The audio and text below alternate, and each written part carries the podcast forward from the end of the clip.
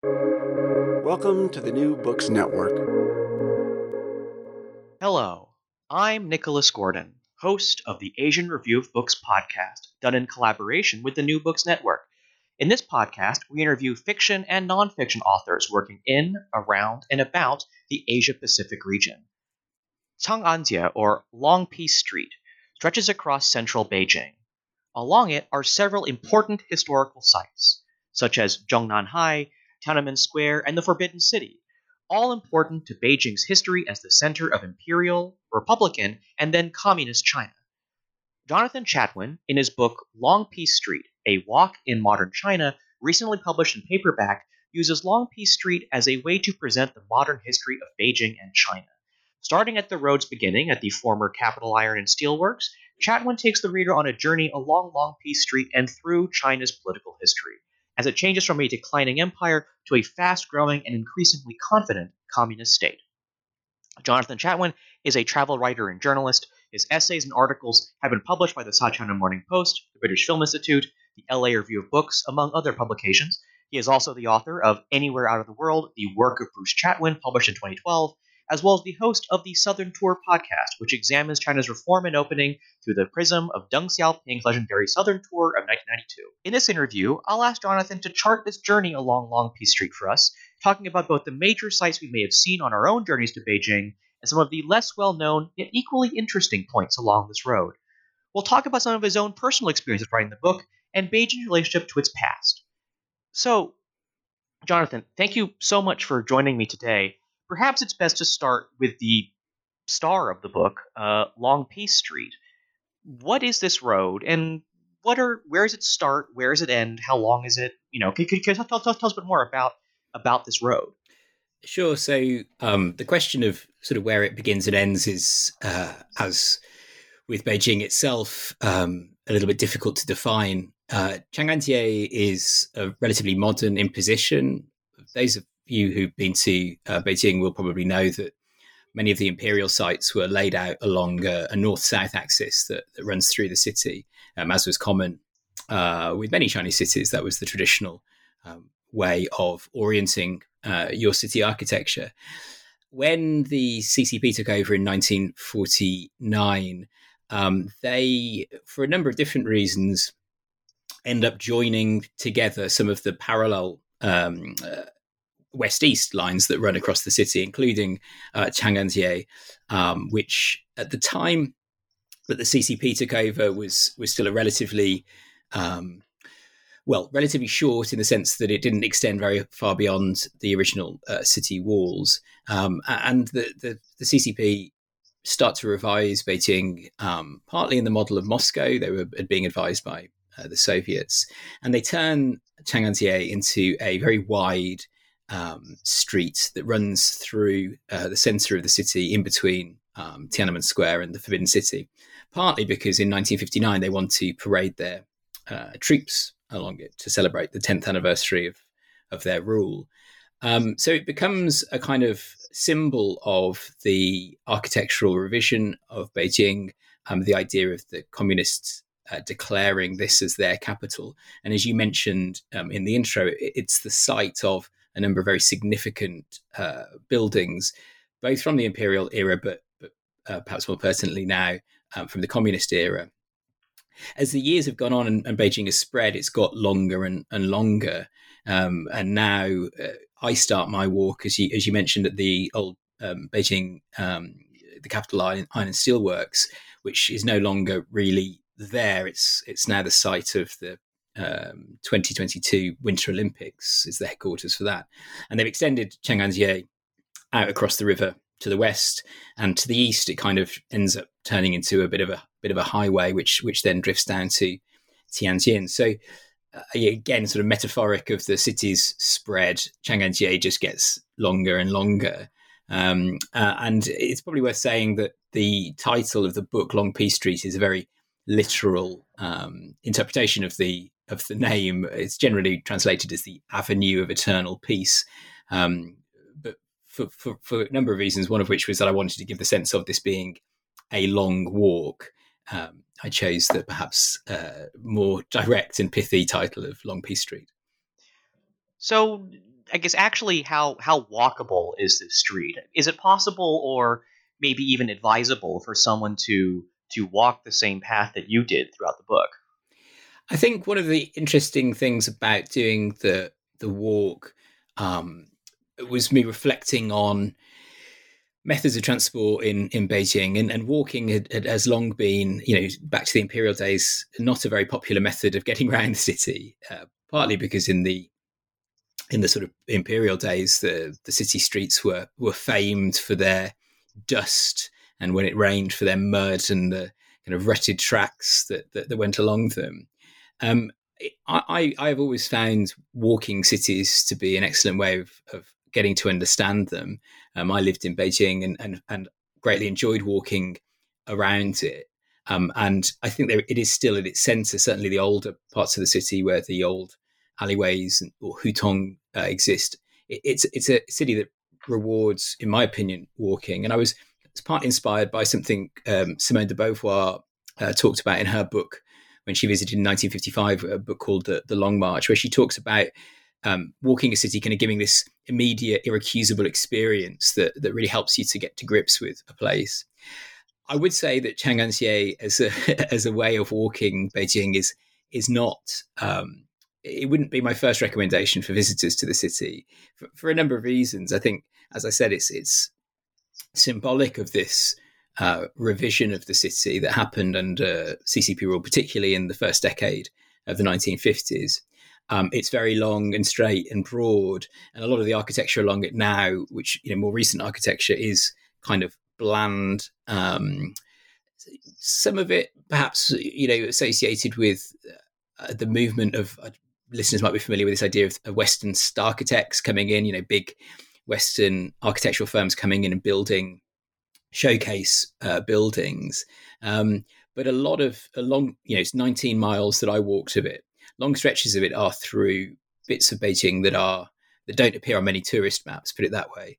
Um, so for me, I mean, th- th- there was a kind of appeal to that because it was a little bit more interesting than perhaps and, and less less well known perhaps than some of the uh, some of the sites on the north south axis like the Drum and Bell Tower, the Temple of Heaven, places like that but it wouldn't be, as I say, it wouldn't be my recommendation of uh, uh, the first place to visit. The, the other reason I, I just quickly say is I walked it in August, which is a terrible time of year to do anything outside in, in Beijing.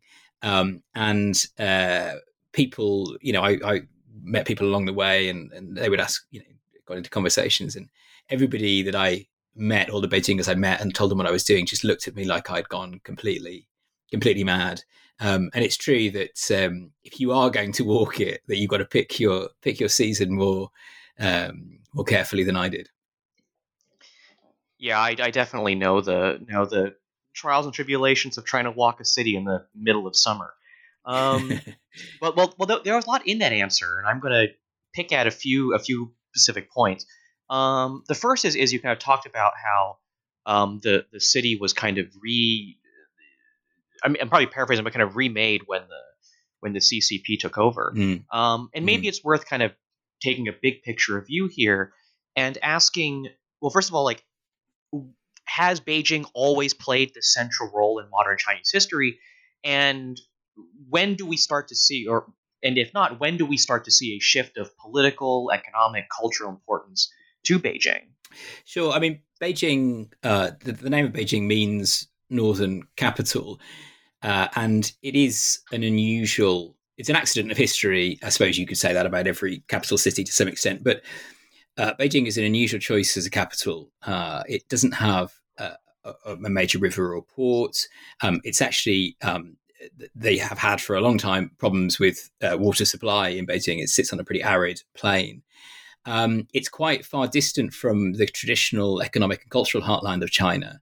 Um, so, particularly the area we, you know, we called Jiangnan, you know, south of the Yangtze, which was really for a long period of time, you know, the the, the economic, you know, and cultural driver of, of Chinese culture.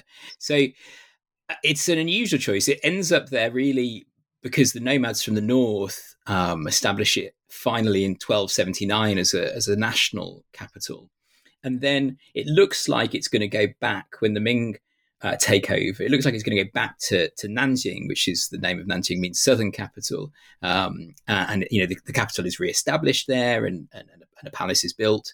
Um, and then um, the uh, the man who will become known as the, the Yongle Emperor wrests control back um, and, and then restores Beijing um, as the national capital. And it's been located there with, with a, a brief interruption um, during the, the, nationalist era in the 20th century um, ever since. And I think it's, um, you know, not only was it an odd choice, perhaps originally, uh, you know, a geographical um, anomaly in some ways, having a having a, a, capital so far north of the, um, uh, the the cultural and economic heartland of the country. But when the communists took over in 1949, again, it it seems an unlikely choice for them. You know, the, the, CCP have been all about overthrowing the feudal rule of uh, past uh, centuries, and and of course, you know, Beijing in its physical form, it is an imperial city. It represents that old order in the way that it is constructed and built, and the way that it is walled off. I mean, you know, the imperial city was, which sat at the center of Beijing, was you know protected space. So, in a way, it's a surprising choice for them. And as I say, then they get for the first decade in particular get on with uh, refashioning under the uh, with, with advice from these thousands of Soviet advisors who were in China at the time. They got on with refashioning Beijing into some sort of version of a socialist capital um, and, and, tear down, um, as listeners will probably know, tear down a lot of the imperial um, architecture that, that existed. Um, so the the centerpiece of Long Peace Street, I mean, both the street itself, but also your book, is Tiananmen Square and the Forbidden City. Um, mm. Do you see, I guess, both of these sites, you know, both the square and the Forbidden City, um, having the same centrality in Beijing's and even China's history? I think if you, uh, to start with Tiananmen Square, what's quite interesting about that space is that the juxtaposition of what the square represents with what the Forbidden City, which is just across the 10 lanes of Long Peace Street um, to the north, represent. It's quite an acute juxtaposition. And I mean, Beijing and China generally is sort of full of these interesting juxtapositions. But um, Tiananmen Square was, uh, until uh, communist years, not a square. It was a sort of T shaped, um, well, it had a gate in the middle and a kind of corridor going through ministries and sort of government functions either side. Um, and you know, partly, as I say, inspired by the, the urban plan of Moscow in, in the 1950s, Tiananmen Square is, is turned into this um, kind of symbolic heart to the city. Um, I always find it an interesting comparison to the city squares of, of Europe, for example. These the idea of the piazza with commerce and trade, and of course, listeners who've been to Beijing will know that that is not what Tiananmen Square is. It was built as a kind of a, with a ceremonial function in mind, which is partly to do with the parades that happen um, now every every decade along it. Um, it's quite um, well. It's it was at one time the biggest public square in the world. Although uh, there's a I think in Dalian now has that honor. Um, it has Mao's mausoleum at the center of it sitting on that north to south axis that I axis that I mentioned, and that north south axis was traditionally associated with, um, uh, yeah, the imperial map of Beijing. So citing Mao's mausoleum and his body bang on that line, um, you know, is is symbolically significant. I think it, you know, it, it's a place that. Um, you know, perhaps we'll talk about the, the protests um, that that uh, the square gives its name to. Um, it's a place that for visitors to Beijing is is, is often the first, you know, uh, number one on the itinerary. Um, and I always find it, you know, an interesting experience talking to people who've just gone to uh, Tiananmen for the first time because it's not a particularly, you know, it's difficult to access. It's one of the most heavily policed public spaces in the world. Now you have to pass through a number of checkpoints to get onto it. Um, and then when you're there, you know, it's sort of what are you doing there? There's nothing, you know, you can have a look at some of the monumental architecture that surrounds it, the socialist realist um, uh, architecture of the 1950s. But it's, as I say, sits in contrast to what we often think of a city public square as being. So it's an odd it's an odd space, I think, and it's become um, all the more curious as you know in, in recent decades. Um, it's it's a site of incredible nervousness for the uh, Chinese Communist Party, and, and and you you sense that when you're there. Um, I think we'll return to a discussion of the protests. I think later on in this interview, um, because right now I think I want to talk about you can you can see potentially three kind of broad phases of modern Chinese history. You have the imperial era right before the revolution, um, so things like the the Boxer Rebellion, things like that. Then you have the post-revolution Republican period, the presidency of Yuan Shikai, um, and so on. And then, of course, you have the the, the communist era um, after 1949. How do you see each of these eras reflected in in Long Peace Street? I think, in terms of the imperial era, what's interesting uh, about Long Peace Street is that it it is a subversion of the imperial and a very deliberate subversion of the imperial plan for a city, which is set out in the second century BCE, um, which which talks about the north south axis having kind of preeminence in a in a Chinese city. Um, so to build uh, the main thoroughfare of the city on that east west axis is a deliberate act um, of contradiction in a way. And of course, what happens as they build it um, and extended is they um, dismantle more and more of the imperial architecture that sits along it. Um, so, for example, at the center of uh, where Tiananmen Square now is, um, and the road sits between that and, and, the Forbidden City, there used to be a number of, of gates uh, that have been uh, torn down, for example. Um, obviously, later on, um, the, the city walls uh, disappear to build Beijing's first um, subway line, underground line. Um, so the street, the story the street tells of the imperial area is actually to, to some extent one of destruction because um, a lot of what you you will get to places like um, for example, which is the name of, of a gate originally punched through um, it's, it's slightly more recently uh, by the Japanese, but one of the old gates in the in the in the in the old city wall is not there anymore because uh, the, the, second ring road um, is there instead. But there's a, sort of these architectural echoes as you walk down it of things that used to exist. Um, there are some other markers of the imperial history. So uh, Diaoyutai, which is um, is a kind of state guest house now. It was co-opted by the CCP, but that has um, imperial origins. Um, and obviously, you mentioned Zhongnanhai, which is the uh, sort of party headquarters, equivalent to sort of the White House, I suppose, is, is, is a comparison people uh, might understand. Um, and that uh, was again part of uh, the imperial city and um, has a long imperial history before the CCP take it over as their as their headquarters. So there are things that still are extant on the road, but a lot of it, you know, a lot of the time I spent walking along it, there was a reflection of of and, and, and I think that's the theme of the book, what has been lost and destroyed in that era. In terms of the post um, imperial era, so the Republican bit of Chinese history, the, that kind of brief um, that brief period. There's, there's, some interesting, you know, little known bits of of history from that. You know, I I, uh, I like to share when I do talks uh, about the book the photo of Tiananmen Gate with a picture of Chiang Kai shek, a portrait of him hanging from uh, the gate where Mao Zedong uh, now has his portrait.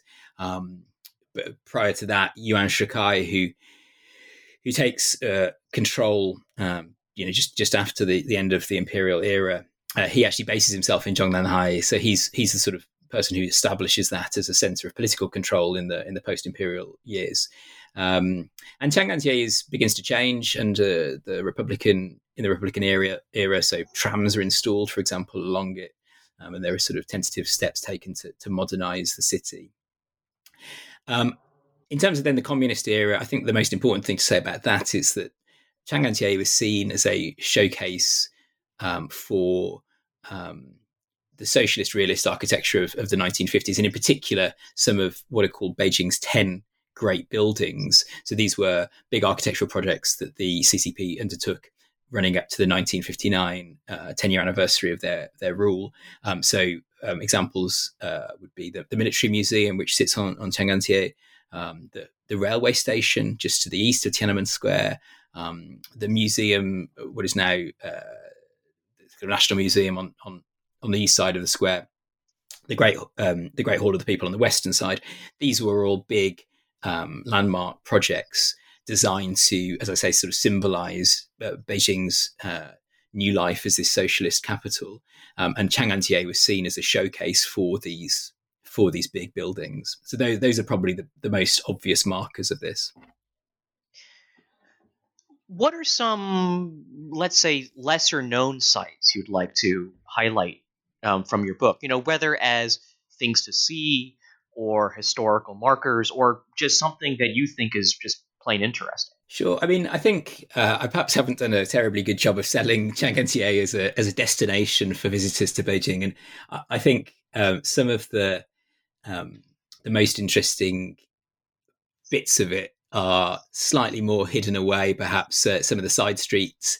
If you come down uh, the eastern side of Tiananmen, for example, you can walk through what's left of Beijing's old, old legation quarter. So this was of area where foreigners and particularly diplomats were uh, were confined, and some very interesting. You know, some of it has been, unfortunately, or a lot of it has, has been has been destroyed, but there are still um, little architectural reminders of some of those um, some of those years, and you know the, the, the diplomatic residences and compounds were often built as uh, kind of echoes of um, European or home styles of architecture. So you get a really nice kind of mix of um, different uh, Western styles. And, and, as I say, there is there is still enough left there that you can get a sense of that. The other place that I often recommend to people um, that's worth visiting, which is which sits um, right on Chang'anjie, is the old Imperial Observatory, uh, which is um, on the eastern wing of the street, and next to that that that old um, part of the city wall I mentioned, the, the gate Jianguomen.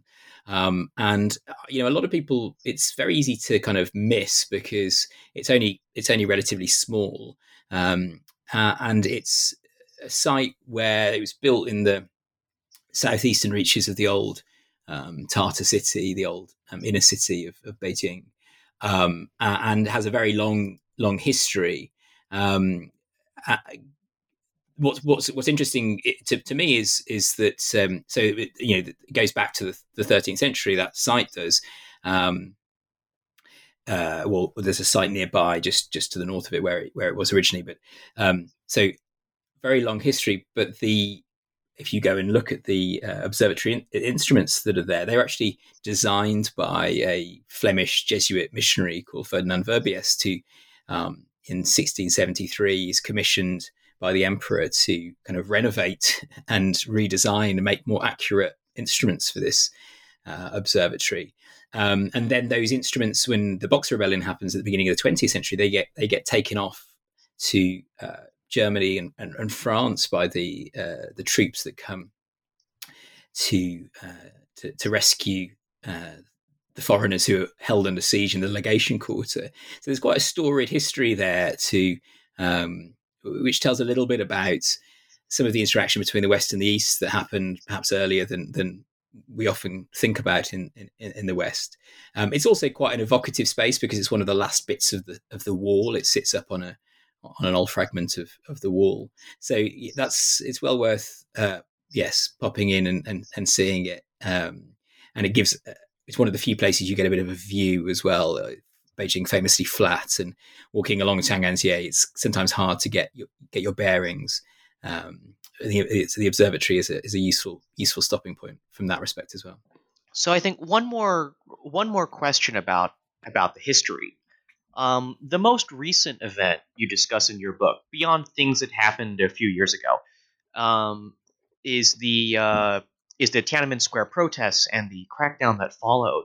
Um, I, I wonder if you could just share a few thoughts about how you see those protests and their place in understanding kind of China's modern history and its modern development. Yeah, it's an interesting question because it was one of the parts of the book I think I found hardest to write, partly because it's something that it was one of the few things I was touching on that I knew general readers would already have knowledge of. Um, it was something that was an inevitable part of the story, not not just because Tiananmen is at the center of of the street in the center of the book, but actually, although the protests are, are known by the name of the square, a lot of the a lot of the conflict uh, went on actually on the western and, and eastern reaches of Chang'an Um, so um, that was a you know that, that was always going to be you know places like Muxidi out to the west, which was um, the site of a kind of pitched battle. Um, that was always going to be something that the street threw up as an historical resonance. I think that what I tried to do to some extent was was contextualize the 1989 protests with a little bit of the history of of the kind of couple of decades before and talk about Tiananmen itself and Chang'anjie generally as a site of, of political protest because you know Tiananmen in the old days before it was uh, the, the communist square so uh, May May 4th 1919 it's a site of uh, it's a site of protest. You've got um, Xidan down out to the to the west um, on Chang'anjie which in 1978 uh, is the site of the democracy wall uh, movement. Um, a little bit, a couple of years before that, in April of 1976, um, there are um, protests there after the death of Zhou Enlai. Um, and Zhongnanhai itself, the the gate there, which leads into the uh, the party compound, has been a place where people have come to petition and protest as well. So I think one of the downsides of focusing solely on the 1989 protests is that, it, it, well, I think there's two things. First of all, I think that often the national scale of those protests is overlooked. So the, the fact that there were, it wasn't just Beijing where those protests were happening, they were happening in many, many cities all over China. But also this idea that there were other precursor protests to it in the 80s as well, and obviously going back to the, the 70s. Um, so I tried to contextualize a little bit um, just to broaden perhaps people's understanding of, of that of that movement. But it's a it's obviously a hugely significant moment in China's political and social history. Um, and yes, uh, it's never it's never an easy subject to, to, to write about. I think um, for lots of different reasons. But I um, I tried to uh, give it the space it deserved, but also, as I say, kind of give it a, a sense of of historical context at the same time. So, how did you decide to blend your own personal experiences with Beijing with your discussion of, of Chinese history? Um, the chapter that comes to mind is the chapter on the Revolutionary Secretary. Sorry, no, sorry, re- re- re- the Revolutionary Cemetery. Sorry, um, mm. the um, uh, and and how you blended your own visit to the cemetery with the history that's wrapped up um, in that site. So I guess as you were planning and writing the book, how, how did you decide to to blend your personal experiences with the historical narrative?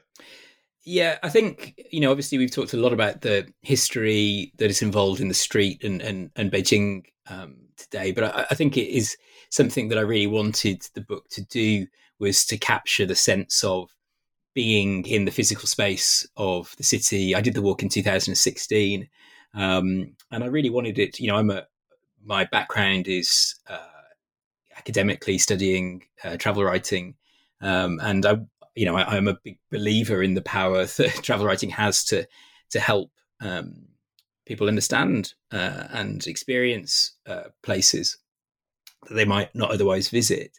So to me, it was really important that it captured a sense of that physicality of moving through the city, and I spent a long time trying to think about how to do that. The reason I picked um, Chang'anjie, well, there are you know number of reasons.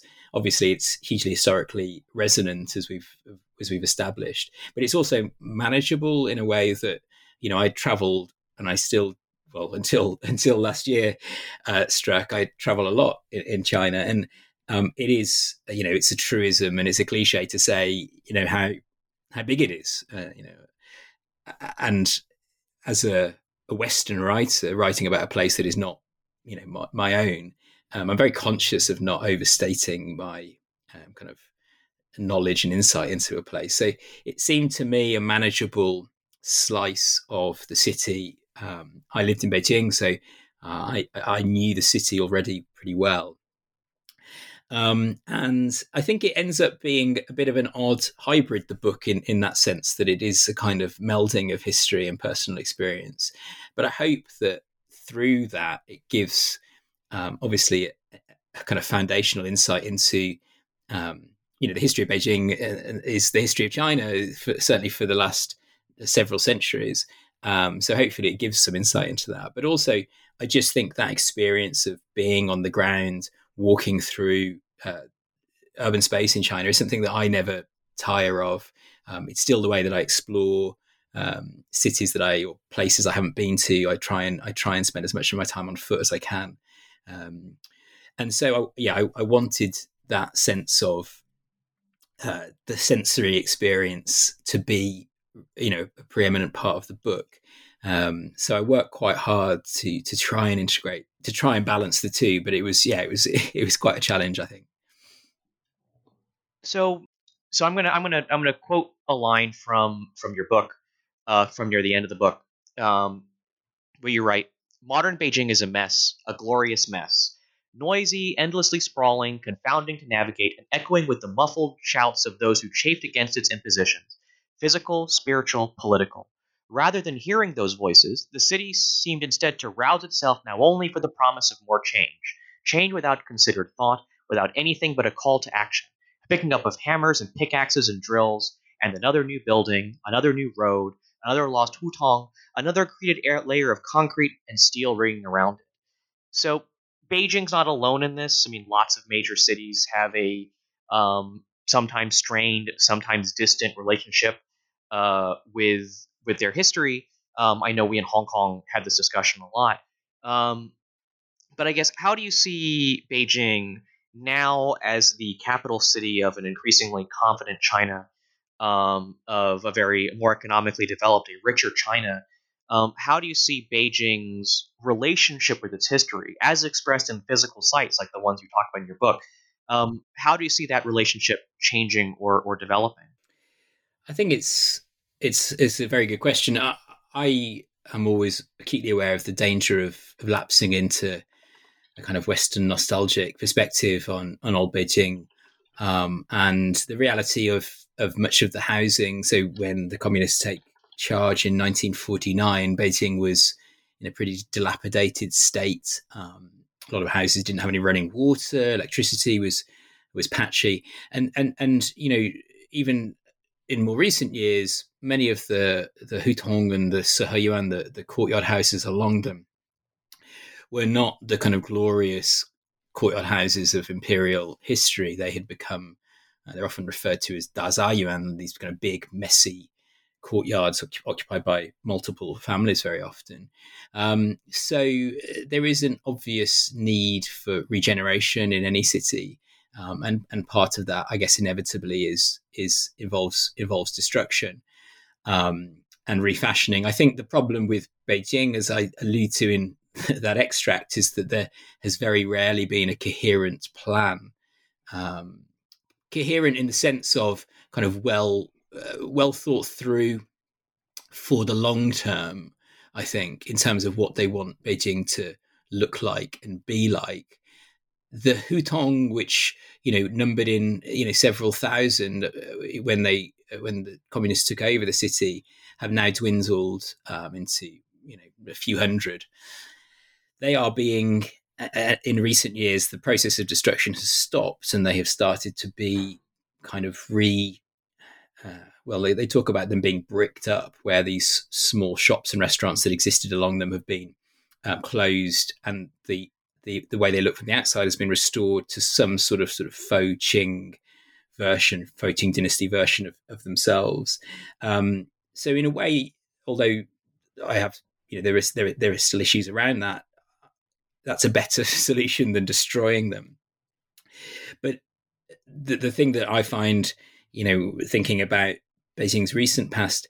Um, hard, hard to reconcile is the fact that there were aspects of the city that could have been preserved, particularly the walls, I think, which, you know, other Chinese cities, uh, Xi'an perhaps most well known, uh, did manage to incorporate and still have um, you know, traffic flowing through them, for example. And there's a quite a famous plan put forward by uh, the Chinese architect Liang, Liang Sicheng, where he envisaged the walls becoming public spaces with kind of tea houses and gardens along them. And it's hard not to kind of look at the what they built in the end instead, which was the second ring road, which is this enormous sort of motorway that runs around the city. It's hard not to look at that and think, what a shame that, you know, what a shame that wasn't how Beijing ended up. I think the challenge now for them, yeah, you know, it's an interesting phase to look at Beijing as a global city. They have imposed a population cap on on the capital as they have on on Shanghai as well. Um, they are trying to ship out. The government are some of what they call the non-capital functions. Um, these are things like uh, education, healthcare, um, to other parts of uh, the nearby satellite cities, um, and they're building um, a brand new city to the southwest called uh, Xiong'an, uh, which will be connected via high-speed rail to, to the capital. Um, so th- there is a sort of feeling at the moment that that's the plan that they have settled on. Um, the restoration of the old bits very much in keeping with Xi Jinping's kind of vision of a kind of glorious past. So I think that's something that has changed.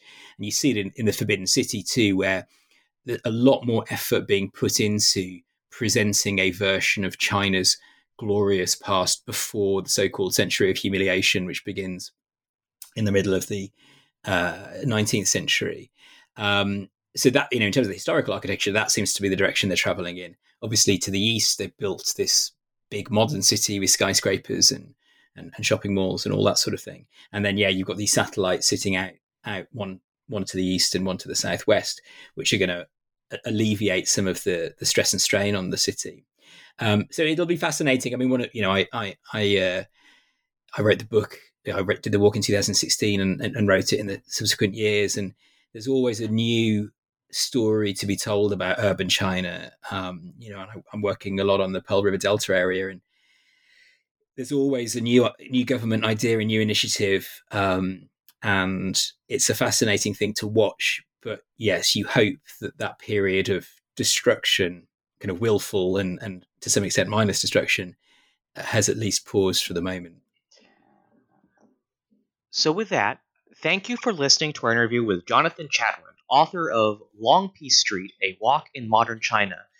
Jonathan, one actual final question. Um, what's next for you, and where can people find your work?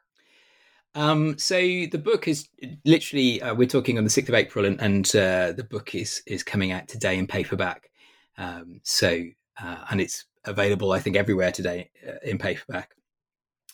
Um, I'm currently working on. Um, you mentioned I, I, host a podcast about Deng Xiaoping's Southern Tour, so I'm currently trying to write a book about that journey that he made. I retraced um, that journey uh, in the summer of 2019, um, and you know, you mentioned '89 as this sort of pivotal uh, moment, and and, and Deng Xiaoping's Southern Tour of 1992 comes a few years after that and is kind of a, a reopening of uh, of China economically after a few years of retrenchment. So it's a fascinating moment in Chinese history. So I'm trying trying to get that written um, at the moment. Uh, but people can find me on Twitter. I'm at JM Chatwin. Um, and yes, uh, the book is pretty widely available, I hope. So I do, do, encourage people to try and get hold of a copy if they can.